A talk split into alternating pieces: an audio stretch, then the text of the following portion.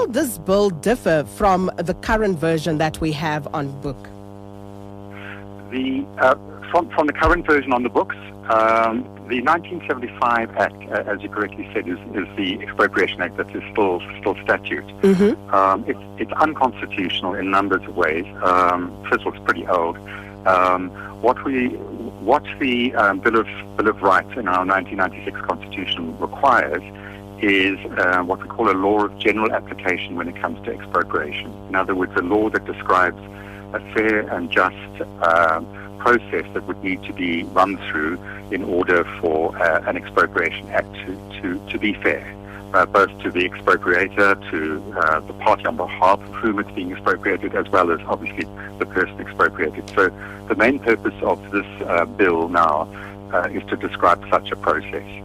And uh, that's pr- going to be interesting, one would think, because when we talk about um, concepts such as fair and just, usually there are, you know, a variety of interpretations of exactly what that entails.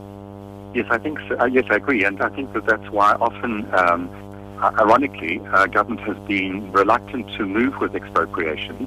Uh, as we speak, um, every mayor in South, in South Africa has an expropriating right as do all premiers, uh, some 10 or so national line ministers, and the president. So, in, in, in terms of a variety of other pieces of legislation, um, there are existing expropriating rights uh, in government.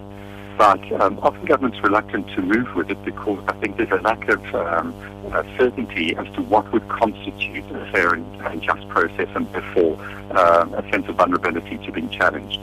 Um, what I should to say is that, um, you know, since, since the whole 1975 Act, there are a number of new things. For instance, Bill of Rights has introduced um, the notion of uh, that, that unregistered property rights should also be covered by uh, expropriation. So since 1994, we've uh, given property rights, uh, unregistered property rights to, for instance, uh, farm workers through the um, extension of the Security of Tenure Act, for instance. Mm.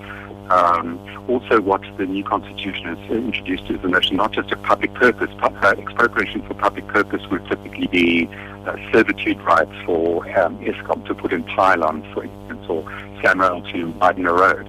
But um, the includes the idea of public interest, that expropriation can occur also for uh, uh, for, for the purposes of public interest, meaning, for instance, the as it puts it, the nation's commitment to land reform. Um, so those are new elements in our constitution. And what we've lacked uh, so far has been um, a general law uh, for expropriation purposes, which embodies the new uh, constitutional imperatives. Minister, when uh, will this be tabled before Parliament? Um, it, it's probably the state law advisors indicated that they would uh, like a month um, just to just to you know go through with the fine tooth comb. Um, and then hopefully um, soon after that, uh, it would be uh, Parliament will table it for, for parliamentary debate and discussion. That was Deputy Minister of Public Works Jeremy Cronin. Interesting times indeed, and we'll be keeping